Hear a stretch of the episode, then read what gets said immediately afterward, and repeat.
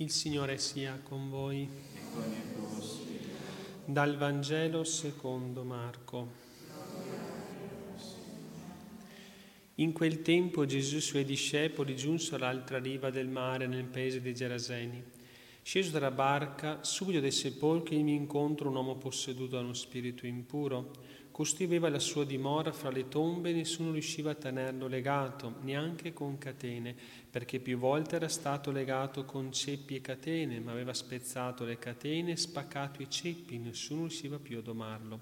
Continuamente, notte e giorno, fra le tombe e sui monti, gridava, si percuoteva con pietre. Visto Gesù da lontano, accorse, gli si gettò ai piedi e urlando a gran voce disse, che vuoi da me, Gesù, figlio del Dio Altissimo? Ti scongiuro in nome di Dio non tormentarmi. Diceva infatti, esci spirito impuro da quest'uomo. E gli domandò, qual è il tuo nome? Il mio nome è Legione, gli rispose, perché siamo in molti. E lo scongiurava con insistenza per li cacciasse fuori dal paese. C'era là sul monte la numerosa mandria di porci al pascolo e lo scongiurarono mandaci da quei porci perché entriamo in essi. Glielo permise. E gli spiriti impuri, dopo essere usciti, entrarono nei porci la mandria si precipitò giù dalla rupe del mare. Erano circa duemila e affogarono nel mare. I loro mandriani ora fuggirono, portarono notizia nella città, nelle campagne e la gente venne a vedere che cosa fosse accaduto.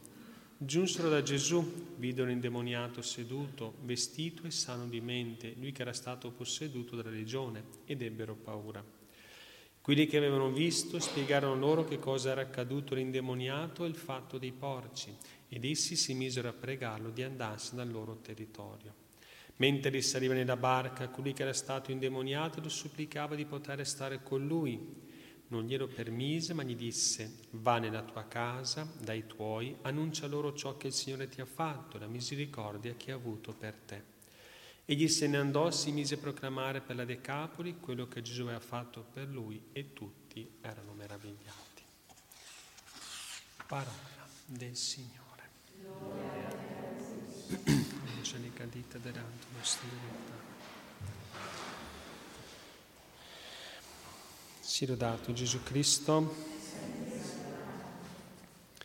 Davvero possiamo dire che un grande profeta è sorto tra noi e Dio ha visitato il suo popolo, mi nel versetto alleluiatico, riferendosi a San Giovanni Bosco, questo padre degli orfani, grande amico della gioventù, che nacque il 16 agosto 1815 in località Becchi di Murialdo, frazione del comune di Castelnuovo d'Asti, paese natale anche di San Giuseppe Cafasso.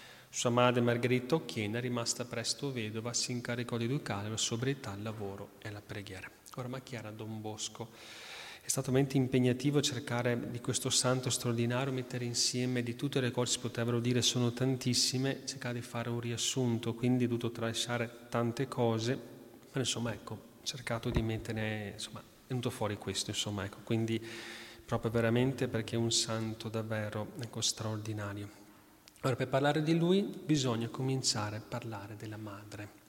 Una povera contadina che non sapeva né leggere né scrivere, rimasto vedovo quando Giovanni ha ancora due anni, che deve lottare a denti stretti in tempi di carestia e di disgrazia per tenere unita la sua famiglia. Ciò che la conosce è elementare. Alcuni brani della scrittura Antico Testamento a memoria e gli episodi del Vangelo. I principi fondamentali della vita cristiana, quali sono? Dio vede anche nei tuoi pensieri, il paradiso e l'inferno, il valore redentivo della sofferenza, uno sguardo fiducioso alla provvidenza, i sacramenti e i rosari. Quando c'è questo c'è tutto, di fatto. Quando avrà appena cominciato a fare la nonna ai nipotini dati dall'altro figlio, con relativa tranquillità, Giovanni andrà da lei e le dirà un giorno avete detto, si dava del voi, eh? avete detto che se diventavo ricco non sareste mai venuta a casa mia, ora invece sono povero carico di debiti, non verreste a fare da mamma ai miei ragazzi?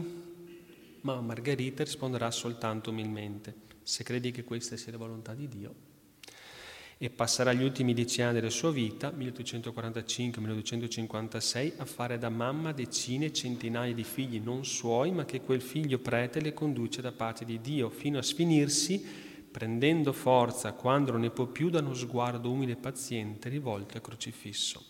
I santi nascono e crescono così. Fin da piccolo Giovanni Bosco ha fatto un sogno che perfino durante il sonno gli sembrava impossibile, cioè cambiare delle piccole belve, una serie di animali che aveva visto, in figli di Dio. E da allora un impulso interiore lo spinse a dedicarsi alla gioventù abbandonata. Parlavamo ieri della vocazione, no? che ciascuno ha una missione particolare da Dio fin dall'eternità. Nel cuore di San Giovanni Bosco Dio ha messo questo desiderio, questa vocazione, questa missione. Per loro, giovani, ha voluto ad ogni costo diventare prete, studiando fuori età, sorretto da una memoria prodigiosa, superando umiliazioni e fatiche di ogni genere, ma preoccuparsi degli altri ragazzi privi di pane, di istruzione e di fede, gli sembrava, come egli stesso scrive, l'unica cosa che dovessi fare sulla terra. E questo fin da quando avevo cinque anni. Ecco la vocazione. San Giuseppe Benedetto Cotolengo, il prete dei Marati incurabili che diceva di essere il manovale della provvidenza, un'altra grandissima figura, come tutti i santi del resto, con il quale per un certo tempo Don Bosco gli dà una mano, può seguire la sua strada, un giorno gli prende fra le dita un lembo della veste e dice profeticamente è troppo leggera, procuratevi una veste più resistente perché molti ragazzi si appenderanno a questo abito. Bisogna infatti comprendere in quale contesto storico vissuto Don Bosco. Torino a quel tempo è presa dalla febbre della prima industrializzazione. Gli immigrati si contano decine di migliaia. Nel 1250 si parla addirittura di 50.000 o 100.000 immigrati. Si cominciano a costruire case su case, la città è invasa da bande di ragazzi che si offrono per tutti i lavori possibili, ambulanti, lustrascarpe, fiammiferai, spazzacamini, mozzi di stalla, garzoni, eccetera, e non sono protetti da nessuno. Si formano vere e proprie bande che infestano i sobborghi, soprattutto nei giorni festivi in cui non si lavora. Adesso invece anche a domenica. Vabbè. Molti ragazzi si danno al furto e finiscono o prima o poi nelle carceri della città. Don Bosco non guarda in faccia a nessuno, preoccupato solo dei suoi ragazzi. Li raccoglie in oratorio, si ritrascina dietro nella continua ricerca di un luogo abbastanza capace di poterne ospitare un numero sempre crescente. Deve combattere su molti fronti contemporaneamente, in particolare i politici sono preoccupati del potenziale rivoluzionario rappresentato da quelle bande di giovinasti che obbediscono a centinaia a un solo cenno di Don Bosco. Perciò l'oratorio è insistentemente sorvegliato dalla polizia ma sostanzialmente l'oratorio è Don Bosco stesso, la sua persona, la sua energia, il suo stile e in particolare il suo metodo educativo e di questo parliamo un attimo, che è importante, una delle cose tutte importanti. Qual era questo metodo? Anzitutto la prima prevenzione era la persona stessa dell'educatore, la sua assoluta dedizione. Ho promesso a Dio che fino all'ultimo mio respiro sarebbe stato per i miei poveri giovani, diceva Don Bosco. Io per voi studio, per voi lavoro, per voi vivo, per voi sono anche disposto a dare la vita. Fate conto che quanto io sono, sono tutto per voi giorno e notte, mattina e sera, in qualunque momento. Ragione, religione, amorevolezza era il trinomio su cui Don Bosco intendeva fondare la sua opera preventiva. All'educando bisognava offrire tutto intero spazio della vita, ma soprattutto l'amorevolezza aveva una connotazione particolare. E scriveva in una sua celebre lettera nel 1884 da Roma. Ma i miei giovani non sono amati abbastanza? Tu sai se io li amo, tu sai quanto per essi ho sofferto, tollerato nel corso di ben 40 anni e quanto tollero e soffro anche adesso, quanti stenti, quante umiliazioni, quante opposizioni, quante persecuzioni per dare ad essi pane, case, maestri, specialmente per curare la salute delle loro malattie, erano abbandonati a se stessi. Ho fatto quanto ho saputo e potuto per coloro che formano l'affetto di tutta la mia vita. Che cosa ci vuole ancora dunque? E la risposta era che i giovani non solo siano amati, ma che essi stessi sappiano di essere amati. Ai tempi di Don Bosco ciò era talmente vero che un suo ragazzo divenuto adulto rispondeva a chi lo interrogava, noi vivevamo d'affetto. Questa è la genialità di Don Bosco, non basta amare, Bisogna far vedere che si ama, renderlo percepibile. Dicevo, un amore che si esterna in parole, atti e perfino nell'espressione degli occhi e del volto. E questo esige un'ascesi profonda, coinvolgimento totale e quotidiano. Penso che tutti dobbiamo un po' ecco, lavorare su questo. E se l'albero si riconosce dai frutti, chi era Don Bosco per i giovani, questo episodio lo rivela sufficientemente. Chi era per i giovani? È successo che nel luglio del 1246 egli ebbe uno sbocco di sangue, svenne, dopo una massacrante giornata passata all'oratorio. In breve, e in fin di vita riceve l'estrema unzione. Resta otto giorni tra la vita e la morte. In quegli otto giorni ci furono ragazzi che, sotto il sole rovente, lavorando sull'impalcatura, non toccarono una goccia d'acqua per chiedere a Dio la sua guarigione. Si davano il cambio notte e giorno al santuario della Consolata per pregare per lui dopo aver fatto le consuete 12 ore di lavoro. 12. Alcuni promisero di recitare il rosario per tutta la vita, altri di restare pane e acqua per mesi, per un anno, qualcuno per sempre. I medici dicevano che quel sabato Don Bosco sarebbe certamente morto. Gli sbocchi di sangue ormai continui. Don Bosco però guarì impensabilmente. Li trovò tutti, pallidissimo e senza forze, in una cappella. Disse solo, la mia vita la devo a voi, d'ora in poi la spenderò tutta per voi. E passò il resto della giornata ad ascoltarli uno per uno per cambiare in cose facili e possibili promesse smisurate che, che essi avevano giurato a Dio per sua guarigione e la commutazione diciamo, di questi voti promesse no? che il sacerdote può fare. Non era solo un'affezione romantica idealizzata, era frutto di una vita spesa in opere e opere. Devo riconoscere, scrive Don Bosco, che l'affetto e l'obbedienza ai miei ragazzi toccavano vertici incredibili. Raccontiamo un fatto dei tanti che è anche di grande attualità e ci deve far riflettere e spero molto. Nell'estate 1254 a Torino scoppia il colera non il Covid, il colera, che è il suo epicentro a Borgo d'Ora, dove si ammassano gli immigrati a due passi dall'oratorio Don Bosco. A Genova ha già fatto 3.000 vittime, in un solo mese a Torino 800 colpiti, 500 morti. Il sindaco rivolge un appello alla città, ma non si trovano volontari per assistere i malati né per trasportare il lazzaretto. Tutti sono presi dal panico. Il giorno della Madonna della Neve, il 5 agosto, Don Bosco raduna i suoi ragazzi e promette, se voi vi mettete tutti in grazia di Dio non commetterete nessun peccato mortale, io vi assicuro che nessuno di voi sarà colpito dalla peste. E, diede, e chiese loro di dedicarsi l'assistenza agli appestati. Tre squadre, i grandi a servire in Nazzaretto nelle case, i meno grandi a raccogliere i moribondi nelle strade e i malati abbandonati nelle case, i piccoli in casa disposti e chiamati a pronto intervento, ognuno con una bottiglietta di aceto per lavarsi le mani dopo aver toccato i malati.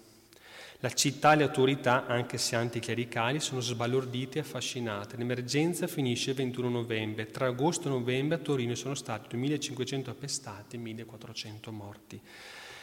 Nessuno dei ragazzi di Don Bosco si ammalò. Allora, quando c'è fede, quando c'è carità, succede questo. Quando non c'è fede, non c'è carità, succede quello che stiamo vivendo oggi. E qui mi fermo. È un episodio utile tornando a Don Bosco, a far percepire qualcosa del clima in cui viveva Don Bosco, in cui, viveva, in cui vivevano come in, qualcuno, come in qualcosa di palpabile i ragazzi collaboratori che stavano con lui attratti non dalla sua magia ma dalla sua familiarità con Dio. Questa spiegazione cattolica. Chi la nega per principio deve arrabattarsi in tante altre spiegazioni. Ora, Ecco, come raccontare tutta la sua opera, ciò che ha fatto, forse impossibile descrivere, però facciamo solo alcuni dati, poi concludiamo con la Madonna, perché lui era innamorato di Santa Madonna, bisogna parlare anche di questo.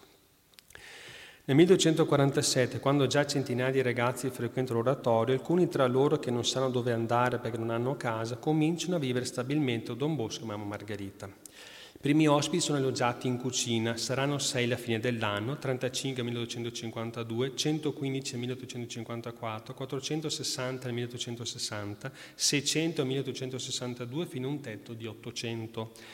Nel 1945 Don Bosco fonda la scuola serale con una media di 300 alunni ogni sera. 1947 il secondo oratorio. 1850 fonda una società di mutuo soccorso per operai. Nel 1953 un laboratorio per calzolai e sarti. 1954 laboratorio di rigattoria di libri, 1956 laboratorio di falegnameria, 1961 una tipografia, 1962 un'officina di fabbro ferraio. Intanto nel 1950 è nato anche un convitto per studenti, con 12 studenti diventano 121 nel 1957. Nel 1262 l'oratorio conta 600 ragazzi interni e altrettanti esterni. Oltre i sei laboratori sono scuole domenicali, scuole serali, due scuole di musica vocale e strumentale e 39 salesiani che con Don Bosco hanno dato inizio a una congregazione religiosa. Nel frattempo, al seminario diocesano chiuso, gli è curato anche le vocazioni sacerdotali. Al termine della sua vita, 1888, da Valdocco sono usciti diverse centinaia di preti nuovi perché provenienti dalle classi povere.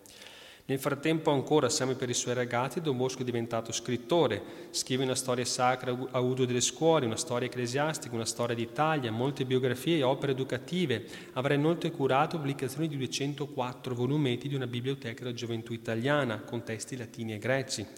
Avrà aperto i primi cinque collegi, fondato una congregazione femminile, avrà costruito il santuario di Maria Ausiliatrice e la chiesa del Sacro Cuore a Roma. Avrà fondato 64 case salesiane in sei nazioni e missioni in America Latina e avrà 768 salesiani. Avrà compiuto viaggi apostolici trionfali in Francia e in Spagna, paesi in cui tutti vorranno conoscere l'uomo della fede, titolo universalmente noto. Infatti il cardinale Vigeli lo chiama San Vincenzo e Paolo dell'Italia una cosa, vedi cosa, cosa, può fare un uomo quando è ripieno di Dio, cosa può fare, concludiamo ecco, con la Madonna. Non si può infatti non parlare della Madonna quando si parla di Don Bosco. Scrive rettore, oggi ci va un po' più di tempo, però mi sembra giusto. Scrive rettore maggiore Don Egidio Viganò la sua prima lettera circolare salesiana intitolata Prendiamo la Madonna in casa.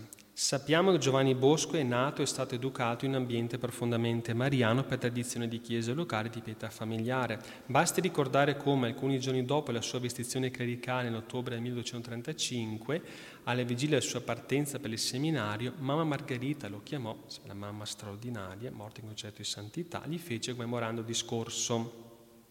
Giovannino mio, quando sei venuto al mondo ti ho consacrato la Beata Vergine Maria. Quando iniziati i tuoi studi ti ho raccontato, ti, scusate, ti ho raccomandato la devozione a questa nostra madre e se diventerai sacerdote raccomanda e propaga sempre la devozione a Maria. Don Bosco è stato fedele a questa raccomandazione della mamma, è cresciuto alla scuola di Maria, l'ha sentita vicina in tutti i momenti della sua vita, l'ha data come madre ai giovani, ai salesiani, alle figlie di Maria Ausiliatrice, ai cooperatori. Ha fondato un'associazione per diffondere la devozione e l'ha fatta amare. E cosa diceva Giovanni Bosco? Abbinava la santità inoltre alla devozione all'ausiliatrice, la chiamava così. Diceva, noi crediamo davvero che Maria è ausiliatrice nel formare i cristiani, ausiliatrice nella lotta titanica tra il bene e il male, tra la vita e la morte, tra la luce e il peccato. Chiamata l'ausiliatrice, essa gode tanto nel prestarci aiuto. Questa devozione ausiliatrice l'ha lasciata eredità ai suoi figli. Sentite. O se io potessi un poco mettere in voi, diceva una buona notte, questo grande amore a Maria Gesù sacramentato, quanto sarai fortunato, diceva i giovani. Vedete, dirò uno sproposito, ma non importa niente. Sarei disposto per ottenere questo a strisciare con la lingua per terra da qui fino a Superga. È uno sproposito, ma io sarei disposto a farlo. La mia lingua andrebbe a pezzi, ma non importa niente, io allora avrei tanti giovani santi. L'8 dicembre 1262 Don Bosco dichiara al chierico Cagliero, poi cardinale, motivo della sua devozione a Madonna sotto dito di Maria Ausiliatrice. Sinora abbiamo celebrato con solennità e pompa la festa dell'Immacolata e in questo giorno ci sono incominciate le prime opere degli oratori festivi. Ma la Madonna vuole che la onoriamo sotto titolo di Maria Ausiliatrice. I tempi sono così tristi che abbiamo bisogno che la Vergine Santissima ci aiuti a conservare la fede cristiana. Chi direbbe oggi? In questi tempi, continua il santo, Dio vuole con molti eccelsi favori glorificare l'ausiliatrice sua genitrice, invocata col titolo di ausiliatrice. Impegnati in vostro favore, Maria ausiliatrice, persuadetevi che ciò che non possono fare i chirurghi lo saprà fare lei. Ella è chiamata aiuto dei cristiani sia contro i nemici esterni che contro i nemici interni. Ecco quello che dobbiamo fare noi alla festa di Maria Ausiliatrice, ripulire i nostri cuori con buone confessioni e offrirli, anzi attaccarli Maria Santissima, perché stiano sempre vicino a Gesù e ciò ottenere con frequenti e fervorose comunioni. Auxigno, fine citazione. Auxigno Cristianoro, aiuto dei cristiani, infatti il titolo che è stato dato alla Vergine Maria in ogni tempo e così viene invocata anche litanie lauretane, che dopo faremo del Santo Rosario reciteremo, sulle virtù, la vita, la predestinazione, la maternità, la mediazione, l'intercessione, la verginità, l'immacolato concepimento, i dolori sofferti, l'assunzione di Maria, sono stati scritti in migliaia di volumi, tenuti vari concili proclamati dogmi di fede, al punto che sortono autentiche scienze teologica, la Mariologia è sempre stata ribadita la presenza mediatrice e soccorritrice della Madonna nella Chiesa per chi la invoca. A lei siamo stati fidati come figli di Gesù sulla croce e a noi è stata indicata come madre nella persona di Giovanni Apostolo, anche egli è piede della croce. Ora, Quest'ultimo fatto, brevissimo, che, con cui concludiamo, che riassume tutto la figura del santo. Quando nel 1284 Don Bosco venne intervistato da un reporter del Journal du Rome, il primo santo nella storia che sia stato sottoposto a questa tecnica giornalistica inventata nel 1259 da un americano, gli verranno poste tra le altre queste domande. Ecco, sentite così. Per quale miracolo lei ha potuto fondare tante case in tanti paesi nel mondo? Ho potuto fare più di quello che speravo, ma il come non lo so neppure io. La Santa Vergine, che sa i bisogni dei nostri tempi, ci aiuta. Per mettere una discrezione di miracoli lei ne ha fatti. Io non ho mai pensato ad altro che a fare il mio dovere. Ho pregato e ho confidato nella Madonna. Che cosa pensa delle condizioni attuali della Chiesa in Europa, in Italia e del suo avvenire? Io non sono un profeta, lo siete tutti voi giornalisti invece. Quindi è a voi che bisognerebbe domandare che cosa accadrà. Nessuno eccetto Dio conosce l'avvenire, tuttavia, umanamente parlando, c'è da credere che l'avvenire sia grave. Le mie previsioni sono molto tristi, ma non temo nulla. Dio salverà sempre la sua Chiesa e la Madonna, che visibilmente protegge il mondo contemporaneo, saprà far sorgere dei redentori. A lei dunque ci affidiamo, imploriamo il suo ausilio in questi tempi sempre più difficili. Così sia. Siano dati Gesù e Maria.